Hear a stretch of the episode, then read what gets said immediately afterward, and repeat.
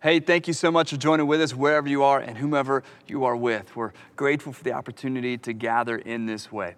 Uh, once again, if you want to get connected here at Life Church, uh, we would encourage you to find or form a community group. Uh, these are small groups meeting together all around our community, worshiping together, opening up the scriptures together, praying for one another, communing together, uh, doing life together, even a little bit. And we've found vibrant community, personal transformation as people are following Jesus and, and learning to hear the Holy Spirit in all of these community groups. Uh, if you need help uh, establishing that connection, reach out to us at info at lifechurchvirginia.com. We'll do everything we can to get you planted in a community group.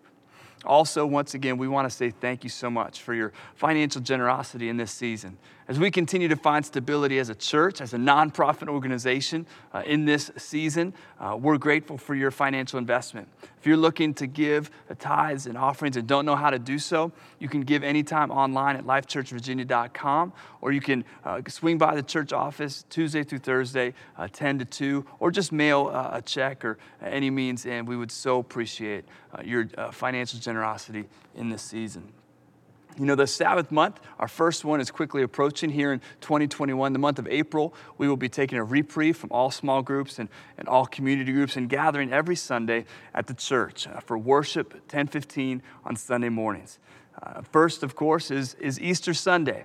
And we're looking forward to celebrating Easter with all of you who are able to be here with us. Before Easter, of course, we have Maundy, Thursday gatherings, uh, Thursday, 7 to 8 o'clock, and we have an April, uh, excuse me, a, a Good Friday gathering, 7 to 8 o'clock on the Friday preceding Easter Sunday.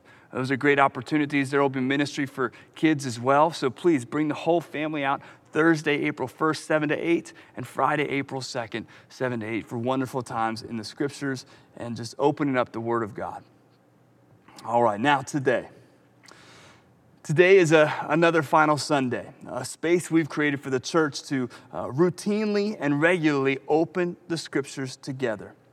Uh, while we see immense value in preaching and teaching uh, the Word of God, the scriptures, we see an even greater good. And when I say good, I don't just mean kinda, sorta, I mean the biblical good the narrative uh, of creation speaks to God looking over what He creates and says it's good, it's good, and it's very good. And when God uses that word good, He's not just rating it on a scale of better, best, good, great. That good means to be fruitful, it means to be uh, productive. There's a productivity to it. And so we see an even greater good than just preaching and teaching and setting up a presentation. We see an even greater good in the challenge and the encouragement given to all of us to read the scriptures for ourselves.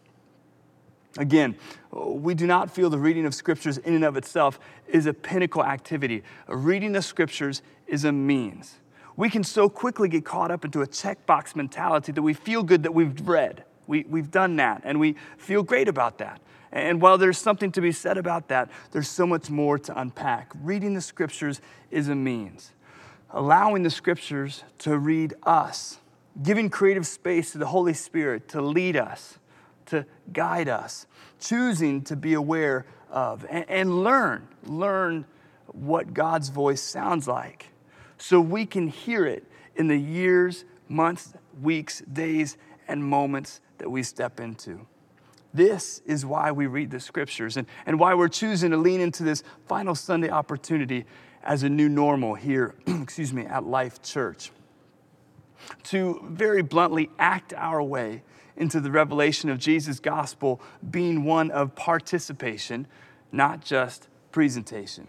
And not acting as in putting on a show, but acting as in practicing, doing, and finding our way.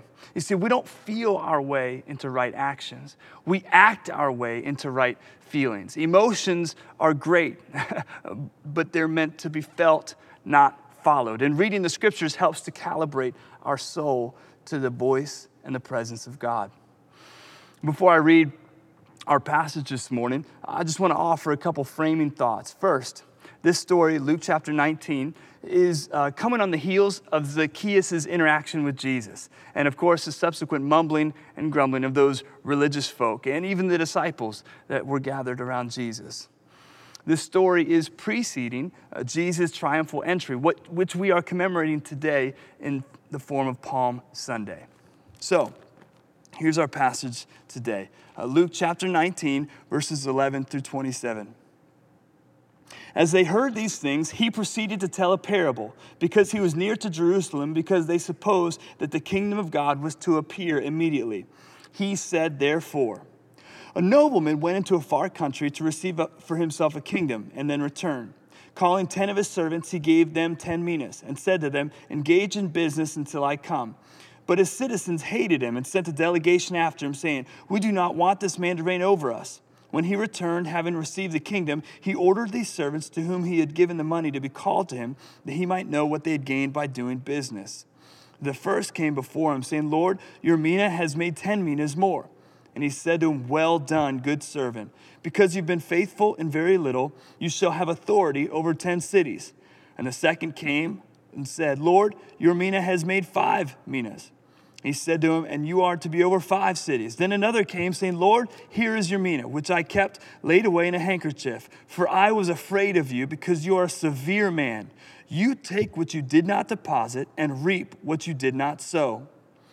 He said to him, I will condemn you with your own words, you wicked servant. You knew that I was a severe man, taking what I did not deposit and reaping what I did not sow. Why then did you not put my money in the bank? And at my coming, I might have collected it with interest. And he said to those who stood by, Take the mina from him and give it to the one who has ten minas.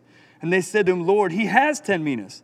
I tell you that to everyone who has more, has, more will be given. But from the one who has not, even what he has will be taken away. Verse 27. But as for these enemies of mine who did not want me to reign over them, bring them here and slaughter them before me. So maybe you will converse on this passage maybe you'll join in conversation with others about a different passage. This space is not to be about figuring things out or know. It's about, about us learning, setting ourselves as disciples, as students. So, Father, we just invite your Holy Spirit now and ask that you'd uh, just take these moments as we have opened the scriptures this week and we've opened the scriptures once again this morning. Uh, just use these moments as we talk and converse and open up our hearts.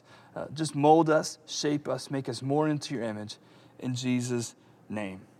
And let me launch you all with a benediction today. May we read the scriptures and may we be read by them. May we listen and be led by the voice of love and live according to that magnificent mercy and generous space so freely given to everyone. And may we remember that with Jesus, it only gets better.